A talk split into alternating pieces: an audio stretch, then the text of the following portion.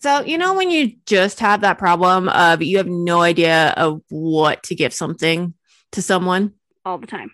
I love giving gifts, but sometimes it's so hard because, you know, people already seem to have everything. Exactly. Well, the wooden puzzles Unidragon actually solves this problem for you. So, Unidragon, I actually have two of my own of these puzzles and they are awesome. So, they are wooden puzzles. Each puzzle piece has its own unique shape, like a dragon or a butterfly or uh, a wolf or whatever, and you connect them all together.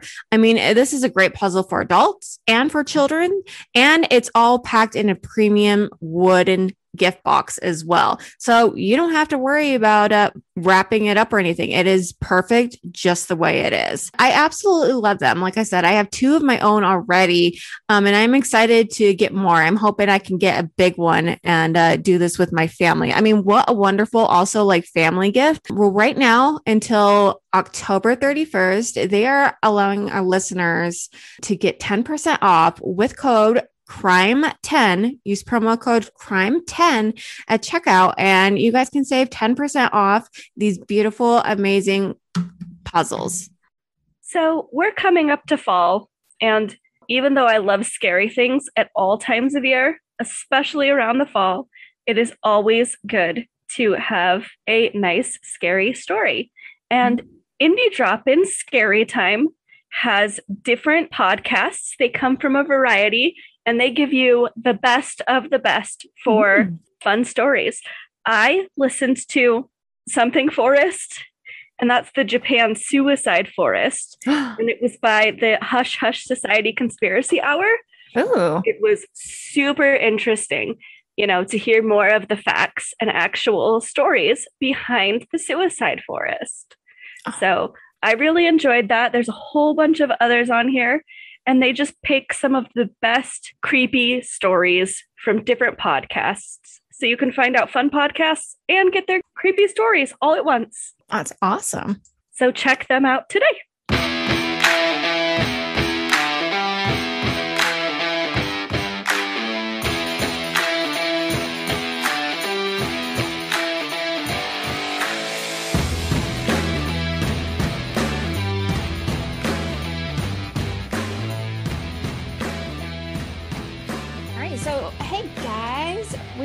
A little treat for you today. So we actually have the author of Crazy is as Crazy Does The Life of a Serial Killer by John. I'm so sorry. I'm going to mess up your name. I know it. No, you won't. Is it Mudgett? Yes, of course. Mudgett. Yes. Okay. Hey, I finally got a name right. um, yeah, so we've got him here with us today. So we just had a couple you know, questions, fun little itinerary that we wanted to do. So, what can we expect um, from your book that you wrote? It's definitely a dark.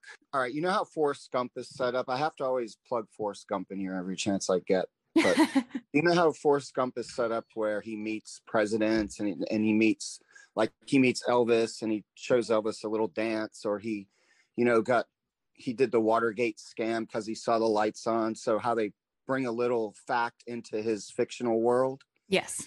Well, that's pretty much how this book is operated. Uh, but but what I'm trying to do with the what what I'm trying the expectation of the book, hopefully the readers will get, is a bird's eye view of the life of a serial killer through John's own eyes. And basically, he runs into people that affect his life in a negative way instead of a positive way, and it makes him into uh, this dark, demented man of a killer.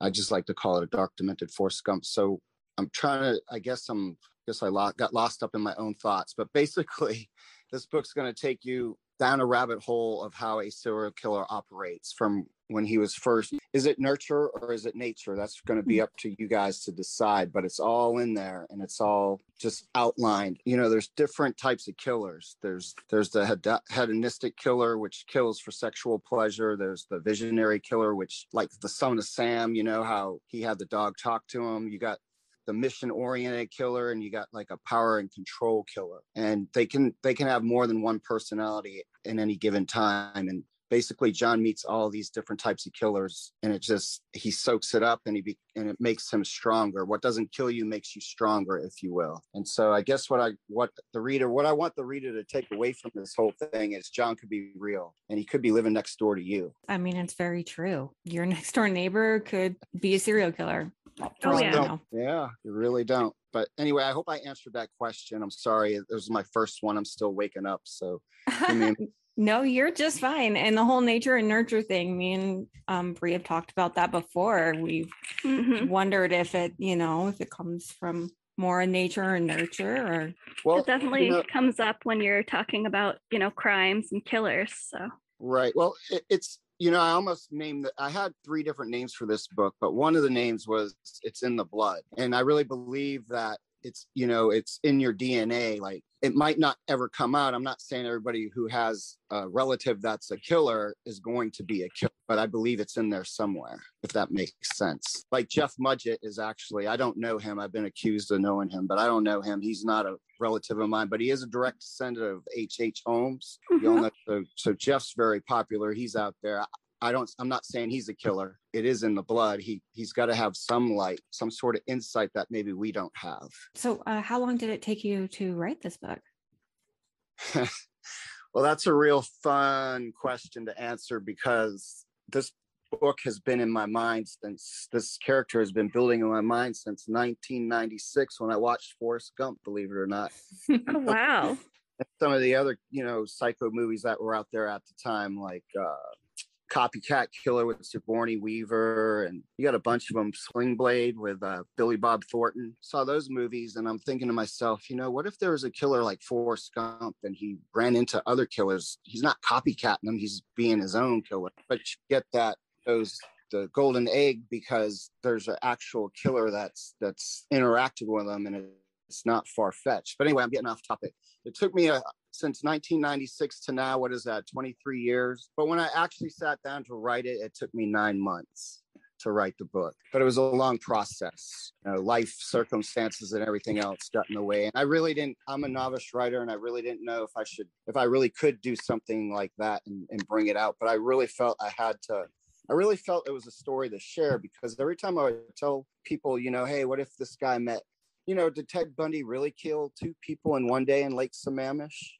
Or did my guy kill one of them and then they happen to meet, go from there? Or, you know, how did uh, Charles Whitman actually, because, you know, Charles Whitman shot like, I think it was 16 people from the, the Texas Tower. How did he choose his victims? Was my guy in front of the victim and then he shot toward my guy to say hello? And you know what I mean? It's just things like that That is a very interesting concept. to say the least. But yeah, nine months and I was done with the book. Nine months, but uh some 23 years years. of yeah of uh thinking about it and and planning Right. it. Well, that was the other thing too. You know, every time I get an idea in my head, I wouldn't. I would always write it down, so I had it just in case. Because, like I said, when I was telling friends about it, they were like, "Oh, that's interesting." But I'm it's hard for me to cross over and say, "You know what? I'm going for broke, whether good, bad, doesn't matter anymore. I'm I'm going to do it." And so when I put my mind to it, nine months later, it was done. Yeah. I mean, that's it. Like, it is interesting. So you had all this time, and then once you just set your mind to it, you just did it. Right. A lot of spell checking, you know, a lot of things like that. And do you relate to any of the characters in the book? Well, when you say relate to them, do you mean uh, do I have a demented mind and I want to go out and, you know, decapitate somebody? No, I don't relate to them like that. But uh, that was supposed to be a joke, by the way. I didn't hear it. but I don't know. No, I I silently was over here giggling a little bit. I was like, okay. Oh, yeah. so You know, I want everybody to relate to my characters. You know, I, John is, uh, he's the main character. He's the killer and he's very dark, a narcissist, you know, killed birds in the beginning, not birds, but animals, you know, things like, like normal killers do. And he just grew up and there's a place for him with the readers. He's not that hardcore where you, you hate him. The way he handles his, his uh, circumstances he runs into, you kind of have to like the guy. And so, yeah, I think the readers can kind of relate to, even though John Goodman is really a bad man, you can relate to him. Okay. That's why I gave him the last name Goodman, by the way. I was like, I'll just be the opposite of bad man and he'll be a good man. hmm. And then I you have it. a yeah, right. And then you have a single mother in there. She's the FBI profiler, and so you can kind of relate to her being a single mom. Well, not maybe not everybody, but single parent, I should say. How her young her young child interacts with her. So that's another way to you know readers can relate to those two. There's really not that many main characters. It's pretty much John, and then he's got the FBI agent, her son, who's like 11 years old, or not. I'm sorry, he's nine years old, and then uh, you got John's right hand man, who is a uh, John found him out on the streets and saved him from getting captured by the cops, basically. And he's an or he's a disorganized criminal, and of course, John's trying to make him into an organized criminal mm. so he doesn't get caught. And Chris is having a hard time with all that because you know Chris wants to do it his way, doesn't want to listen to an old man. So they have their own. So you can relate to those two characters when when they're bickering as well. Yeah. I hope I answered that question right because that's you know relate is a Yes. Oh, word yeah. that taken in many different ways. Yeah, no, I understand that. So, can you tell us anything that you had to edit out of the book? Maybe something that you wish um, had made the final cut but didn't? Well, you know, I, I edited it out for a reason, and once I tell you, you might be, ooh, yeah, you might hang up and not talk to me ever again. But We're crime But- podcasters. We can handle it. yeah, I think so. And you know, and that's what I I wanted this to be like, uh, you know, just dark as demented as I could make it without going over the top so much. But John has a dog that he rescued, and the dog's a Rottweiler. I took a part out. I thought about the dog more of a, but I took it out because I thought it might just be way over the top. But the dog was going to um, have a role to play in one of the captive's deaths by gnawing on a certain female part and letting her bleed out that way. And John wasn't going to find out. And so when John went to go cut her head off, there would be no blood coming out. And then he would have a conversation with the dog of, oh, why did you do that? You know what I mean? But I, I just felt that was just way over the top. And I don't even know why I'm sharing it with you right now. But anyway, We appreciate it. We like knowing. yeah, Yeah. right. So yeah, I could have made it a little longer. I tried, and actually, I took some of the gore out at the end, and that was closer to the end than in the beginning. So I and I and I did. I took some of the gore out. It was a conscious decision. I've gotten few bad reviews for doing that, saying, "Oh, you just had a deadline to be." It was. I made a conscious decision to take the gore out at the end to keep to the point, so people could sleep at night. So that's another reason I took that out. And if there's one thing I could have added in, I would have made uh, there's a chapter in there where he meet Ed Kemper. I made that short. Uh, Did, have you noticed? Uh, oh, my dog's looking crazy. Hear the cat. Anyway, have you noticed? Uh, Is that your cat, Uh, Aubrey? Yes, he wants out, and now it's not monster. It's Sparrow. He's a butthead. Because the door shut, he wants out, and then he's Yeah. going to want back in. Yes. Right. And so, so okay. So I think where where was I? Ed Kemper. I have to start Yes. talking my train of thought, and then we're really going to be in trouble.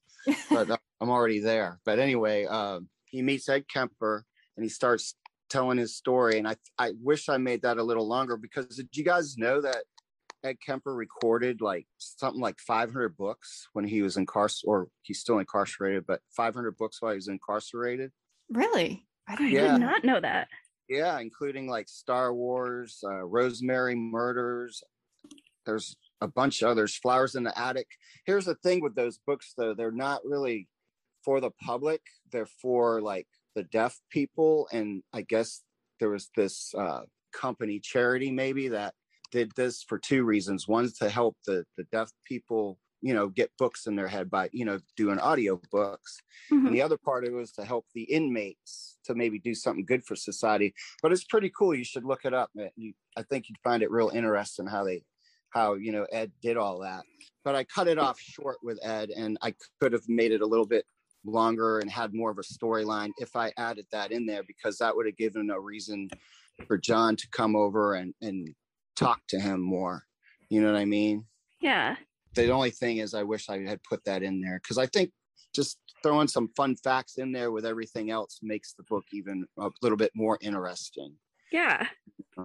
But see here's the thing too if you don't know these things and you don't think they're real then you you just don't you won't get it and you'll be like well why is he saying that Yeah. you know Yeah. That's, Anyway. that- that's true. Um, but yeah, I didn't know that about Ed. That is that is Yeah. really interesting. hey do you know who jim morrison of the doors you heard of him Yeah. the lead singer you know he's a little demented himself have did, have you heard the conspiracy about his uh, Mustang? no, missing. I haven't. It went gone missing for a long time, and they could never trace it down or find it. They finally said they think it's in a, a junkyard somewhere. It got towed away from the airport or something like that. But that's not true at all because my guy has it. John, my oh, John, really?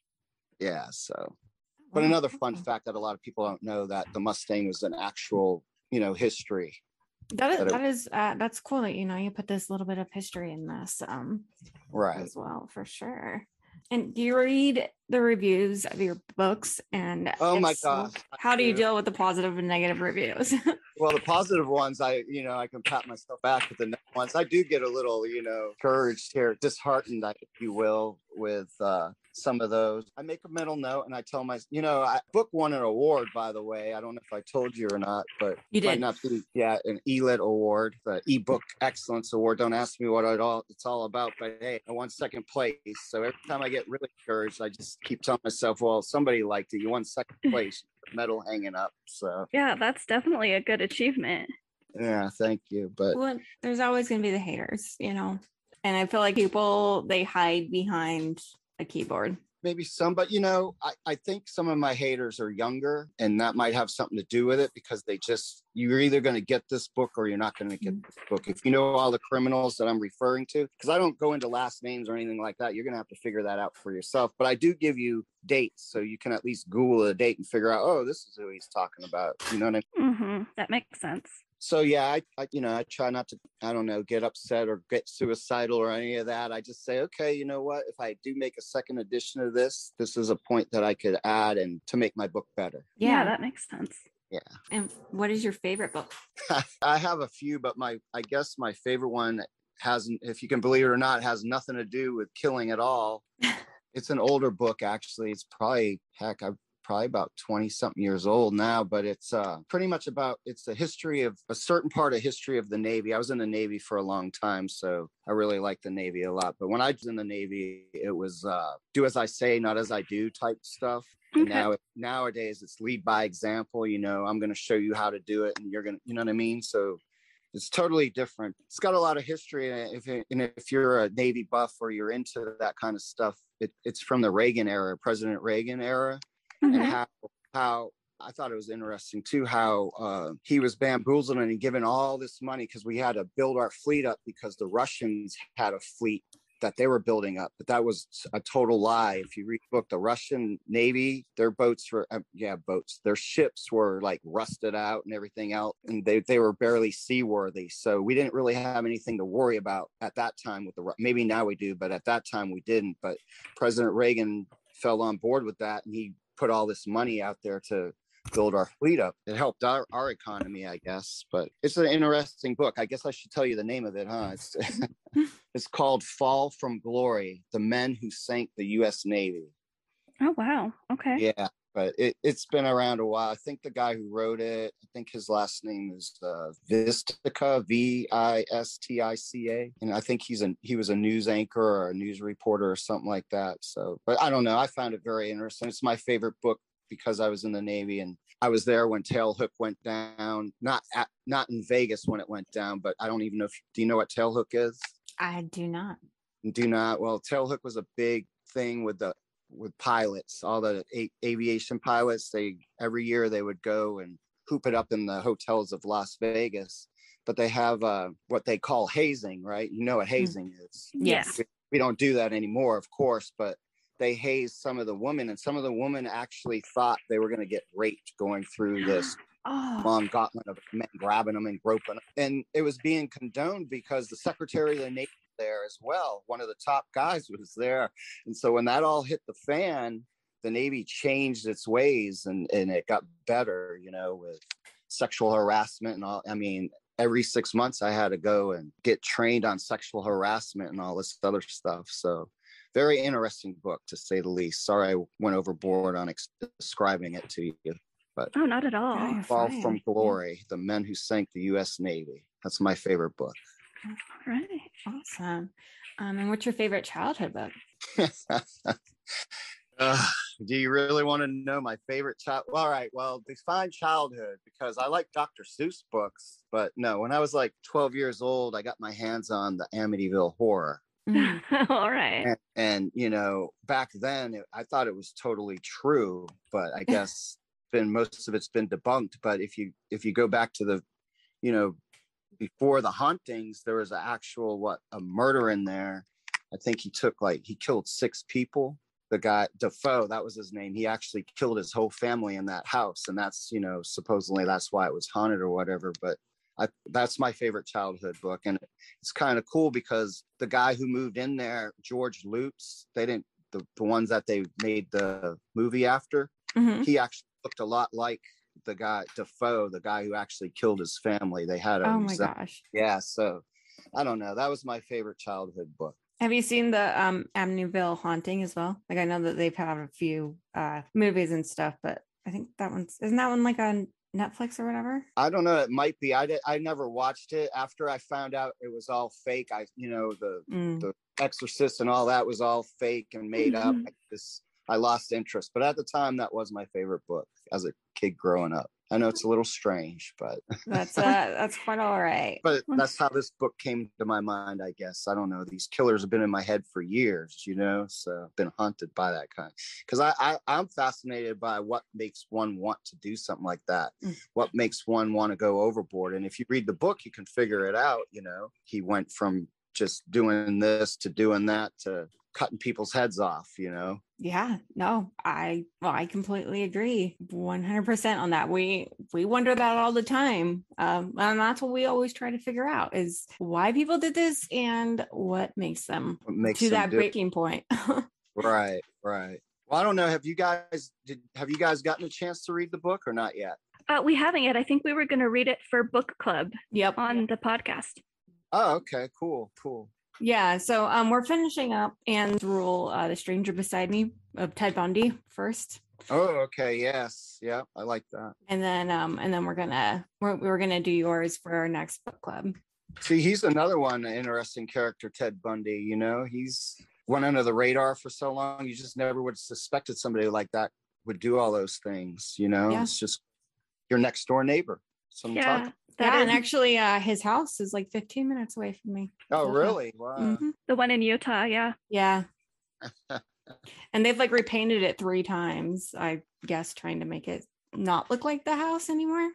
But I'm like, all Do right. people I'm still gonna- go over there to take pictures and all that great stuff. Yep. I actually went and did a ghost tour up of the hill there where he actually murdered some of his victims. So uh, yeah. And my mom actually s- says that when she was in school at BYU, one of her roommates actually went missing. And there's a theory that Ted Bundy did it, but I mean, she's never been found. My mother has a friend whose daughter was taken by Kit, Ted Bundy.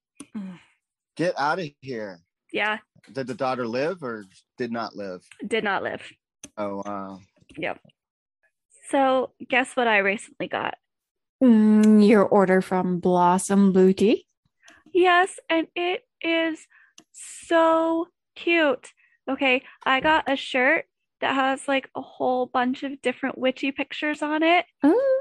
I also got a shirt talks about casting spells and raising hell. Oh, hell yeah. It's pretty much my life.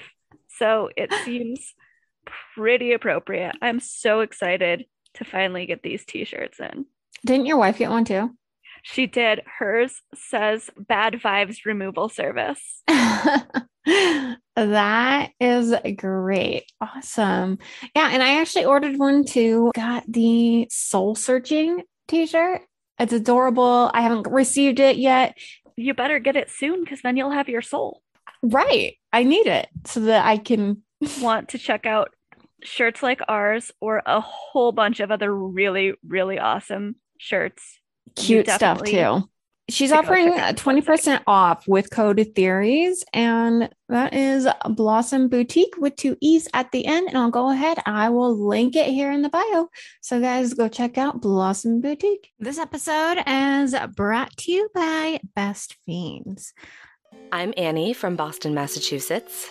And I'm Johanna from Vienna, Austria. We are the hosts of Fresh Hell, your international podcast that covers murder, mystery, and the macabre throughout history. Are you interested in the 3,569 ways your household could have killed you in the Victorian era? Do you know how malaria and syphilis played a role in the John List family murders? And have you ever wondered what Prince Albert's sex chair had to do with the murder of Stanford White? Okay, nothing. It had nothing to do with it. We're still telling you about it though. It's a pretty great sex chair. If you're looking for another show that talks about Ted Bundy, this is probably not the podcast for you. But if you're looking for two women that cover lesser known cases from all over the world with a lot of background information, So much background information that you will rock your local pub quiz from now on. then find Fresh Hell Podcast on your favorite podcast app. We also have German cannibals. See you soon. Tschüss. Um, so with school in session, yay, our kids are in school. Yeah. but that also means that we have long school pickup lines. I mean, they are so long. I don't think you deal with that as much as we do, but mine take like a half hour to 45 minutes just to get through. Um, so that's why I play Best Fiends. It helps the time just fly by, um, especially with their little events that they have going on right now. They have a high seas adventure, and um, guys, you're not going to want to miss that. In addition to the high seas adventure, there is a gold rush, which is a challenge where if you finish it all, you win birthday Howie. Woo! You should definitely go download Best Fiends free on the Apple App Store or Google Play Store today. That's friends without the R, Best Fiends. Yeah, it's crazy. Actually, I know um well, my friend knows she actually personally knows um oh crap, I can't remember her name. It's an author too, but she actually escaped Ted Bundy. Oh, Get yeah. out. Yeah, that's nuts. But Was she the I- one? Was she the one that at the mall that jumped out of the car and ran away? I think it was the mall because he passed himself as off as a cop and was like, "I'll give the station." And yeah, Yeah. Officer Roseland. Yeah. Yep. Yep, definitely. That is uh that is that is her. And yeah, and I mean she went public with this and she actually still has like friends and family that won't talk to her now because they think that she made this all up for attention and stuff. What? Yeah. Some people's family, I swear. I I know. know. They're worse than serial killers, man. You Make, they're gonna make you into one. oh, seriously. So what uh, fascinates you about serial killers and which one fascinates you the most? Well, like I said before, with the serial killer, um, the fascination with me is just the fact that how can you what sets you off how can now some i get it if you're killing people you're in the mafia or something like that and it's business i kind of can get that but you still have to be pretty psychotic to do it you know what i mean Yeah. just to Oh, go yeah. out and do it for self gratification and have disregard for human life period and disregard for the authority that's just that's what fascinates me like i said ted bundy you know really fascinated me at one point because he was just and the zodiac fascinates me too because he never Mm. got caught so the ones Oh, who don't caught The ones- Zodiac. I agree with you on that one. yeah. yeah. And Ed Kemper, he's another fascinating guy in his own right. Cause you know, he he's still alive and he was like, Yeah, I want them to I want to talk to them. I want them to figure out what's wrong with me. So he knew there was something wrong with him. He knew he wasn't supposed to be doing this, but he did it anyway. Yeah.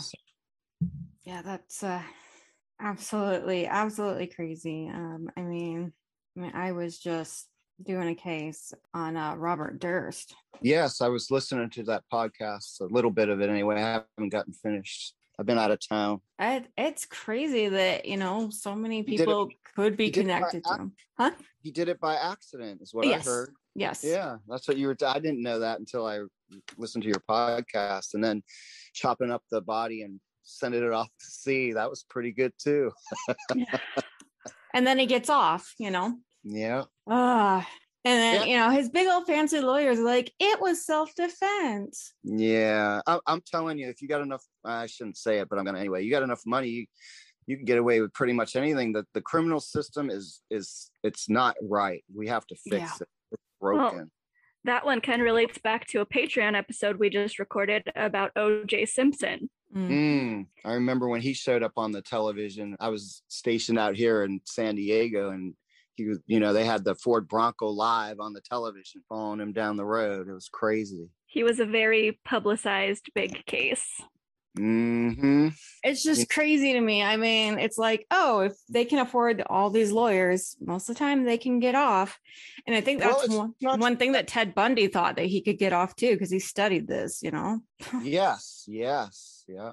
And that intrigued me about him too. He did his own case. He relived his own killings right there in front of the victims. That is sick, man. It is very demented what he did, how he did it. And but you know what's funny? He got away twice. He was smart enough to escape, but he was dumb enough to get caught right away. so I don't know. and then he just, you know, murdered right when he got uh, got out too. It's like, all right, if you're trying to play the innocent card here, that's not going to work very well. Oh, right, right. He just lost his mind. I think at that point he imploded. Basically, he knew he was caught. He was like, "I'm gonna have one last hurrah before I get, you know, get killed." I guess. Yeah. Yeah. But yeah, I don't want to get political on you or anything, but I know a guy who, uh, and I actually had to tell him, hey, man, I wrote this book and he, I was afraid he was never going to talk to me again because of it. But he was like, no, man, let me have it. Let me read it. I want to read it. But anyway, his, it happened in 2011. It was, it's called the Seal Beach Massacre. I don't know if you ever heard of it or not, but it was a it was a salon and his wife was actually cutting hair in there along with like eight other people hmm and the she worked with a, a, a woman whose ex-husband they were having a child custody battle Mhm. and he walked in there and he just started shooting everybody and he shot my friend's wife killed her. Oh, yeah and uh and uh yeah it happened it's been what 10 years ago now but it still makes the news every now and then again because of all right so this was an open and shut case. They they got him they put him in jail but then this is orange county california we're talking about so they put a jailhouse snitch in there with him. And Mm. so they didn't have to do that but the prosecutor was saying oh yeah we did it because we we didn't want him to claim insanity so we were trying to set him up but see that's what i'm talking about how our system's broken because when i say we try to do the right thing when when the prosecutor tried to do the right thing by putting somebody in there to make sure he wasn't going to get off on a sanity plea he broke the law and by breaking the law what happens they took the death penalty off the table and my friend was livid because he wanted that guy to fry he doesn't want him to.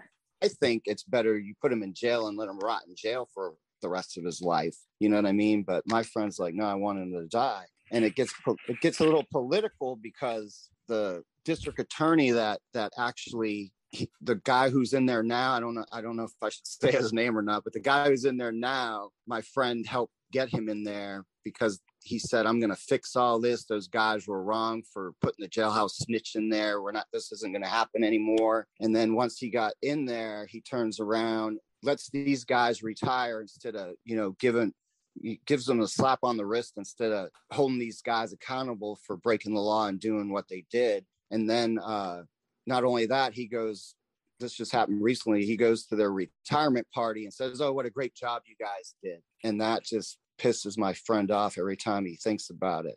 If you want to get more on it, you could always go to uh, hashtag Spitzer resign and you can find out all kinds of cool stuff. All right. Yeah. Awesome. Yeah. Sorry, I went off on a little. No, you're Yeah. fine. Uh, we But get uh was- we get all passionate about that stuff too, and sometimes we just run, don't we? Yep. I actually, I don't want to say he's an ex friend of mine. He's, uh, I didn't think he did this. I didn't, I, I, I, he talked a good, he was from New Jersey. I met him in the military. His name's John as well, but it's not spelled J O H N, it's, J, it's Jonathan. But anyway, he would tell me stories about before he joined the military that he was involved with uh, mafia type people but i didn't no one really believed him because he always he's a one upper he always had a better story than everyone else's so we didn't believe half the stuff he said. But uh, he actually wound up killing his mother-in-law for insurance money yeah and he could have gotten away with it. He was he was he got away with it for like a year year and a half. It was a cold case. They didn't you know they didn't think anything about it. But him and his business partner got in a real bad argument and his business partner knew what he had done. You know what it's even funnier is he never saw a dime of that life insurance money because that person said if you marry my daughter she told her daughter if you marry this guy i'm cutting you out of my will and she cut him out you know what i mean? And because she she saw through him. And it's weird because all the guys that knew him loved the guy you know he was a likable guy. But the girls most of the girls they they sensed something was wrong with him from the get-go. My wife hated him even. Uh, why are you hanging out with this guy for? You know i'm like he's funny. Look man you know he's got stories you know? But yeah that was another how he got caught was he beat his business partner to an inch of his life. And he said if you tell on me i'll come back and finish the job Oh, well i think if he just finished the job he probably wouldn't have gotten caught and still been out Oh But- wow. but DNA finally got him, and and that's when I I was like, you know, because for years I was like, this guy's innocent. He talks a lot of crap, but he would never do that. He would never. yeah, they are. They're going after you now. Okay. I always think that about my Google whenever I ask questions or my searches because I always I am researching crime and I'm also studying to be a preschool teacher. so it makes a really weird assortment of Google searches.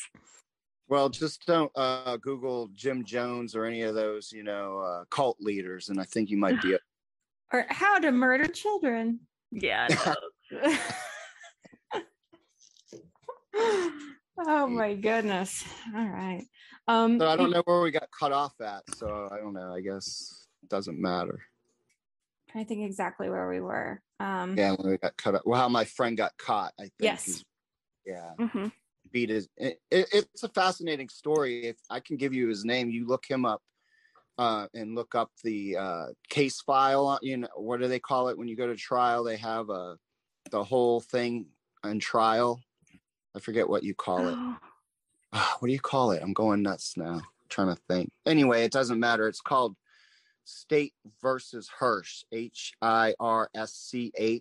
it happened in cincinnati ohio so if you look if you look up like Jonathan Hirsch, H I R S C H, murder in Cincinnati or murder in Ohio, it will pop up and it will pop up state versus Hirsch. oh yep. find law, FindLaw, and you click on that, it will go into exactly how he beat up his business partner. I think there's another one he was going to go after and try to shut his mouth too. It's it's crazy all the stuff and how he did it, how he waited for his mother-in-law to come out of the house early in the morning. Mm. He had an alibi, but they and they it's funny how they caught him too with the alibi. They blew his alibi out of the water because he he had his business partner in Florida, I think, calling people.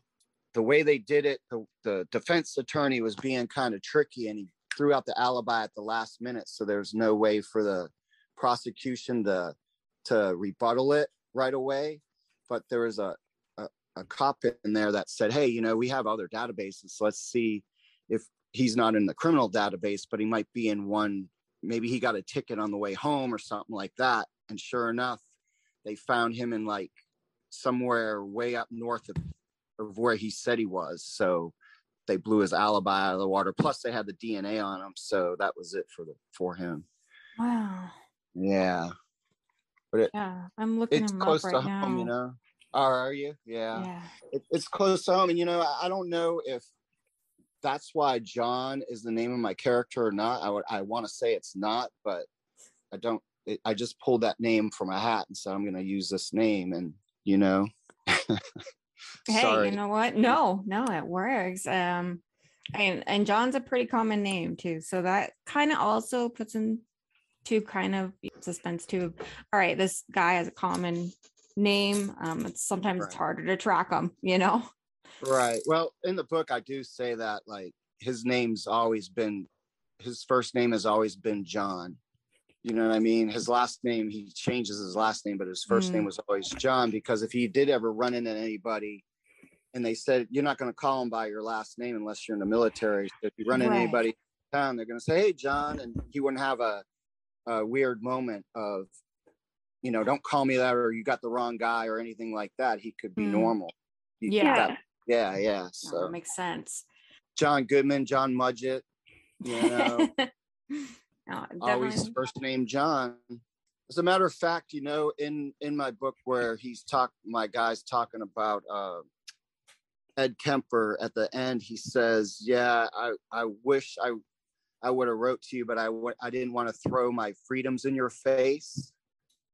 I actually, because John, when he first got put my my John Hirsch, when he got put in jail, he would write to me and I would write back to him. But after a while, I quit writing to him, not because I found out he was, I didn't find out till he was guilty till later on. I quit writing to him because I didn't want to tell him how great, you know, oh, I just had a kid, but because he has, he had a previous marriage with some children and he's not going to mm-hmm. see his grow up. And I felt like I was rubbing my freedoms in his mm-hmm. face. So instead of, I just stopped writing them altogether because of that. Because of that. So I don't know. He probably hates me for that, that I didn't stay in touch with him, but I don't think anybody did after they found out he was guilty. Yeah. Yeah. I, I don't think it probably wasn't anyone's surprise, you know? Yeah. Matter of fact, one of my ex girlfriends was advocating for his freedom. Mm. She was like, you know, so probably I was pretty close to this guy for a few years when I was in the military. He didn't his uh, mother in law until he got out of the military, and he got married to somebody that I actually was served with as well. So, so how long did you write him for? Like how long before his trial was and everything? Oh yeah, no, it was probably a year, maybe probably three or four letters, and then I was like, you know what, I can't even write to this guy anymore. I just can't do it. You know, when he was found guilty, he was found guilty with life without parole mm. as well. But but even in the beginning, when they found him guilty, I, I didn't know they had DNA evidence. I never like looked at the case until years later.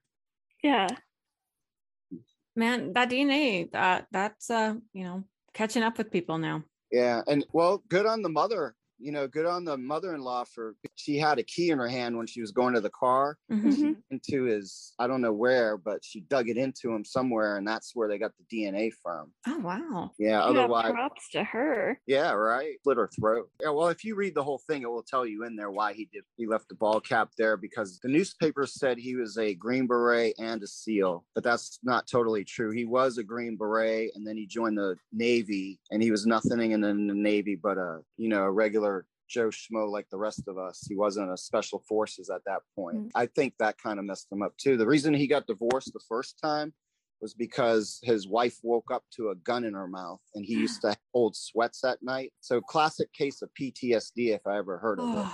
Yeah, so man, yeah. And but PTSD it's it's no joke. Like Yeah, no. but yeah, he he got divorced from his first wife for that and then married the one that I want that I was stationed with in the military.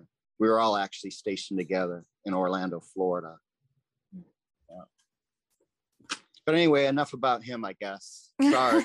we can do it. No, you're just fine. Oh, I don't you know what? I don't mind at all. Um yeah. um so are you currently writing another book?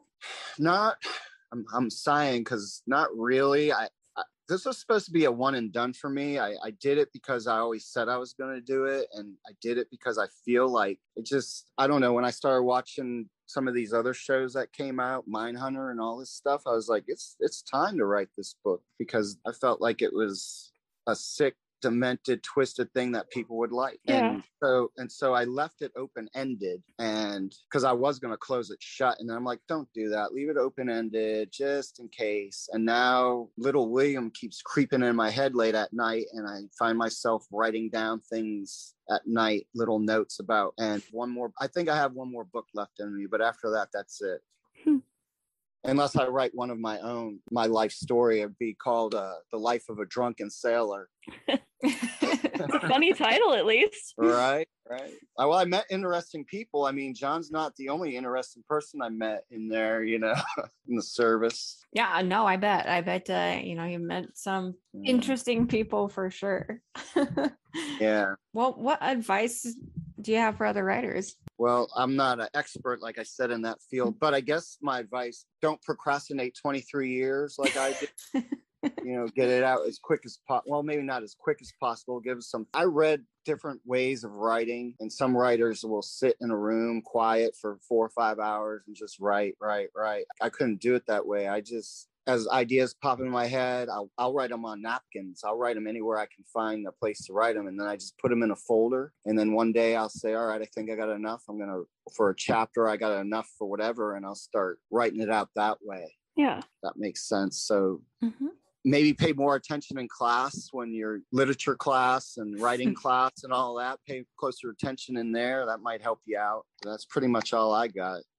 Sounds good enough to me because I know when I'm even looking for stories or something, I'll just like something will pop in my head and I'll be like, okay, I've got to do that one eventually. And then I actually send myself a message. I send myself an email most of the time. And I'm like, I got to cover this story at some point in time. So I have Right. a notebook with like at least 20 or 30 names of people I need to do written down. Right. Well, that's good because if you don't, you will you will lose a couple of those along the Mhm. way. You know what I mean? If you don't write it down. There's some things that I've lost. I had recordings and stuff from old tapes and stuff, and I just misplaced them and whatnot. So I kind of had to think of what did I say on these tapes? It sounded so good, but now I can't, you know, write it because I can't remember the exact words I said. Verbatim. Yep, yep, and all that. Do you try to be more original to deliver the readers what they want, not as original? I think my story is original and I wasn't really I don't know if I should say concerned about the readers. I was concerned in the fact that that would be my other advice, you know, when you're writing too. If you have a trusted friend or two that you can let them look at it and give you feedback, that's an awesome way to do it as well. Because I thought I had my book finished and I handed it to somebody. I, I had a, my daughter and my daughter's friend, and they both came back. What are you talking about here? What do you mean to say here? What is this? What is that? And I'm like, Hmm. oh my god, I didn't. I never thought of that. I never. When you know what you're talking about, you know? Yes. so I didn't have the readers at mind when I wrote the book. I knew what I was talking about.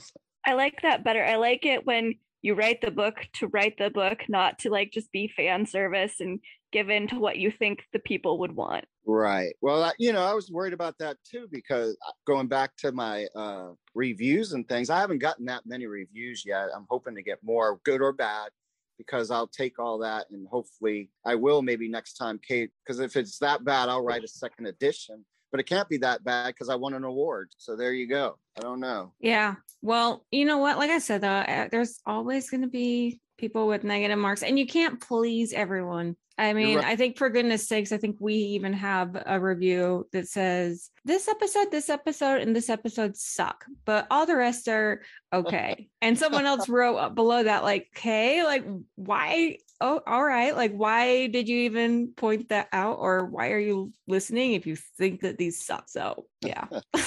Because you wasted an hour of my time. That's why. No, it wasn't me. I swear.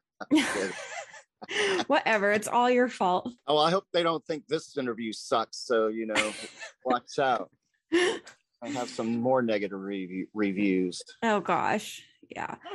We Well, get negative you- reviews all the time from family members like, why are you talking about my family member? I'm like, because they're like, My stop podcast. talking about them. I'm like, Because it relates. no. Yeah. I've had some people too be like, um, they're like, keep that name out of your dirty mouth. And I was like, okay. First off, I always try, I honestly I try to contact anyone involved to see if they had any information to say. And most of the time they don't respond. But I'm like, all this is public knowledge. But I mean, if people Googled it, they'd be able to, you know, enough, they'd be able to find it. But if you would like to say something, feel free to message me. You don't need to, you don't need to yell at me. yeah. So Well, yeah, because I was listening to the beginning of your podcast for, you know, the dirts there, and you were talking about if it's time to go, you should be able to take, you know, say, I want to put a needle in me and put me down like a dog. mhm. Mhm. I believe that too. You know, I have a family member that I'm watching right now too. That he he lost his wife to COVID. She Mhm. was Oh. 82. He's 86, and he's so depressed all the time, and he doesn't never want to get out of bed. But we one of us has to be here with him, so I have plenty of time to write. Yeah. just, yeah. But no, yeah, I I mean it was awful. It was almost a week of no food or no water. Ugh. And we just went and we visited him and breathing like once in a while and like wheezing. Ah. and I'm like, why? Why is euthanasia not legal? We should be able to say, my body gets to this point in life. That's what I want. You should be able to be around your friends and family instead of just dying painfully like that. Right. You're right. Well, I had who would she be to me? No one did to me, but my uh, my I guess an aunt, you know, from uh, uh, the same guy I'm watching, my father-in-law. His Mhm. his sister kept kept her husband alive a lot longer on a machine, a lot Mhm. longer than she should have. The minute they pulled the plug, he was going, but she just couldn't. She didn't want to sign over to pull the plug, and all of us were like, "You need to let him go. You know, just let him go. He's already gone. Just pull the plug and let him go." After I think a year, listen to us. Wow. Maybe whole it wasn't a year. Maybe it was more like six months, but it was a long time, a lot longer than it should have been. That's a long time to have someone Yeah. on there. I mean, we uh Dustin, my husband's mom is the one that had a power of attorney. And I mean, he even had it in his will, but he, he didn't want to be on a machine. He didn't want DNR. So he was on a machine for a little bit. It was like two, three days. And she's like, he can't. No, that's not what he wanted. This isn't living. Right. he was outside any chance he could get. And, and I mean, he lost 180 pounds in a year. Was he a big guy to start with? Like 180 pounds sounds like a lot.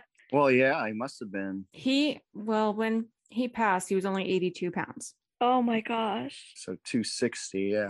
Yeah. so Well, I the- mean, just a little bit, you know. Oh, I think that um, that is a little bit overweight, but not like huge, you know. no, not bad. No, 260. I got brothers that weigh more than that. So if you're listening out there, you know. but yeah, she would stay in the hospital with him all day. So I don't know. You know, she would stay with him, but Mm. he wasn't there. Let him go. Um, well, and do you have any other unpublished or half-finished books that are just lying around? Well, like I said, I do have uh, William in my head, so he's very unfinished, but I do have a lot of notes laying around for him. And The Life of a Drunken Sailor was kind of a joke, but I do have some of that written. I, I think it would be kind of interesting. I'd probably read it. hey, I spent some time in New Orleans, and you get pretty drunk down there, and weird stuff happens down there. I could tell you guys some stories, but I better not right now. We got to write the book and then we can read them. Yeah, there you go. There Mm, go. For sure. I know Aubrey herself has a few books that aren't finished. Well, what's Yeah. going on, Aubrey? Let's go. No kidding. Mine have been 17 years in the writing. So I guess I have a few more years before I have to really. Well, don't let me set the standard for you. don't let me be one. Uh, Uh, yeah. Yeah, Aubrey, get on it. I will work on it. It's almost November. Maybe I'll do NaNoWriMo. There you go. Hey, think about it. just just write one chapter a month, and then in what a year and a half you'll be done. Maybe how, how many chapters do you think you got in the book? Oh, probably 35. Thirty-five chapters. All right. Well, you better do one chapter a week then. I was gonna say I like I like small chapters because then I it makes me read faster because I'm like, oh, there's only like five pages left. I'm with I you there. that. Yeah, I'm with you there too. I, that's another. You know, that's why I wanted to keep it a short story. I didn't want to make it too long and Mm. get too confusing because I learned a long time ago to keep it simple, stupid. That's a phrase we used to learn in the military. another reason. Have you ever heard of these books? I'm a therapist and my patient is the next school shooter. Oh no, but it sounds fascinating. Yeah, yeah, does. these are short stories. They have short, short um, chapters in them, and that's why I like this book because I'll read a chapter or two and I'll put it down and go back and read another couple chapters. It's pretty cool. They got a lot of mixed reviews too, so I don't feel so bad. But they got like 2,000 reviews. I only got like 20, I think, if that. Let's see. I've gotta look up that book now. It's Dr. Harper. I'm sure it's a fictitious name, Dr. Harper. Hmm. Actually, when I first started reading it, I thought it was a, a woman doctor because he kissed a man and all this stuff. And then after the doctor gets put in prison and it's a male prison, so I'm, go- I'm like, what's going on here? I couldn't figure it out at first that it was just, you know, he was a gay guy. And you never can assume these days. I know, right? I hope I said that right. I, I hope gay is not the wrong term because I'm a little out of times myself. I think you're all right. Yeah. Aubrey's in the LGBTQI plus community. so I Oh, you're not that far out of it yourself. Well, Well, okay, fair LGBTQ enough. Yeah, Well, that's that's a. I guess that would be a book for the LBGTQ. Is that? Did I say it right? LB QIA? Is it IA? LGBTQIA. Yes. Okay. I have to say it myself, all of it, or else I can't even get it. all right. Well, yeah. And I mean, that's all the, the questions I had. Aubrey, did you have anything else? I don't think so. I think that was it. I don't know. Cool. I'll tell you. I'll tell you. There's another good book if you guys are, you know, anybody who's into serial killers. This is Yeah. a like factual book. Let me see. It's because I I read this book. It's got all different. It's like 400 page book, but it's got all different couple killers, brother and sister killers, you name it. They have it in this written in this book, and it's called the Serial Killer Files Ooh. by Harold Schechter, S C H E C H T E R. I'm sure you could get some ideas from reading his book too. Just there's just so many different killers out there that you don't even think of. So I don't know why I'm plugging other people's books besides my own. I don't know why I'm doing that, but anyway, there you have it. Hey, that's okay. That's read, right? Not that we don't have enough. Right? Yeah. read. There's. Have you guys ever heard of uh, Peggy Sue Altes? A L T E S. Yes. Oh, have you? Okay, yeah. Because Oh, I I worked in a bookstore for years, so I've heard of a decent amount of random authors, but well, no, Altes wasn't an al- author. She was a Oh, she 11 went missing. Yeah, oh, went, never mind. That's Yeah. close to an author's name then.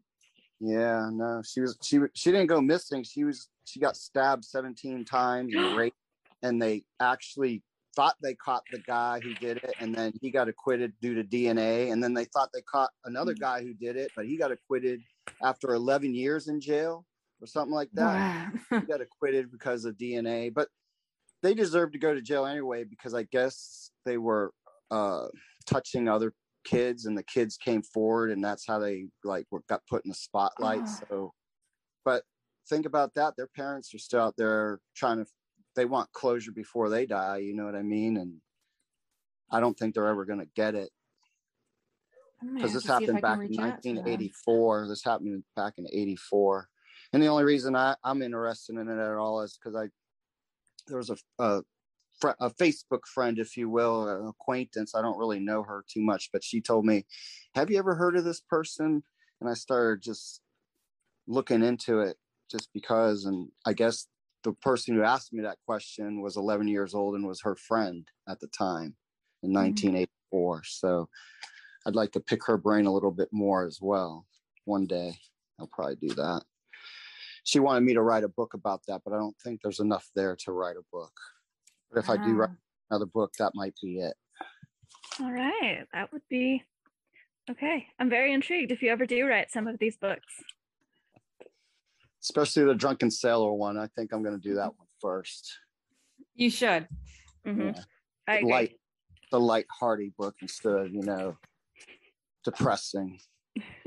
but but that's why I my I don't think it, my book is probably depressing to the in a way because when when you're done with it, I don't think you have. In this, I kind of wanted it that way where you don't really. You're like, what did I just read? It. Why do I feel the way I feel? Because you feel like a serial killer because you've been walking in his shoes for the last Mm. eight chapters. yeah. Yeah, Anyway, I'm sorry I keep rambling after you told me we were done. So Oh gosh, no, You are fine. you are just fine. Um, thank you for having me, though. I appreciate it. Oh, of course, guys, too. So we do have six copies uh, to give away as well. I put one on our TikTok, so we'll probably pick one of those. Probably announce it the day that this comes out, and then we wanted to do some other ones, some other giveaways. We'll probably do like a listener story. So if you guys have a true crime listener story you want to give us, um, we'll give Now a- is the time to do it. yeah, because Yeah, there you go.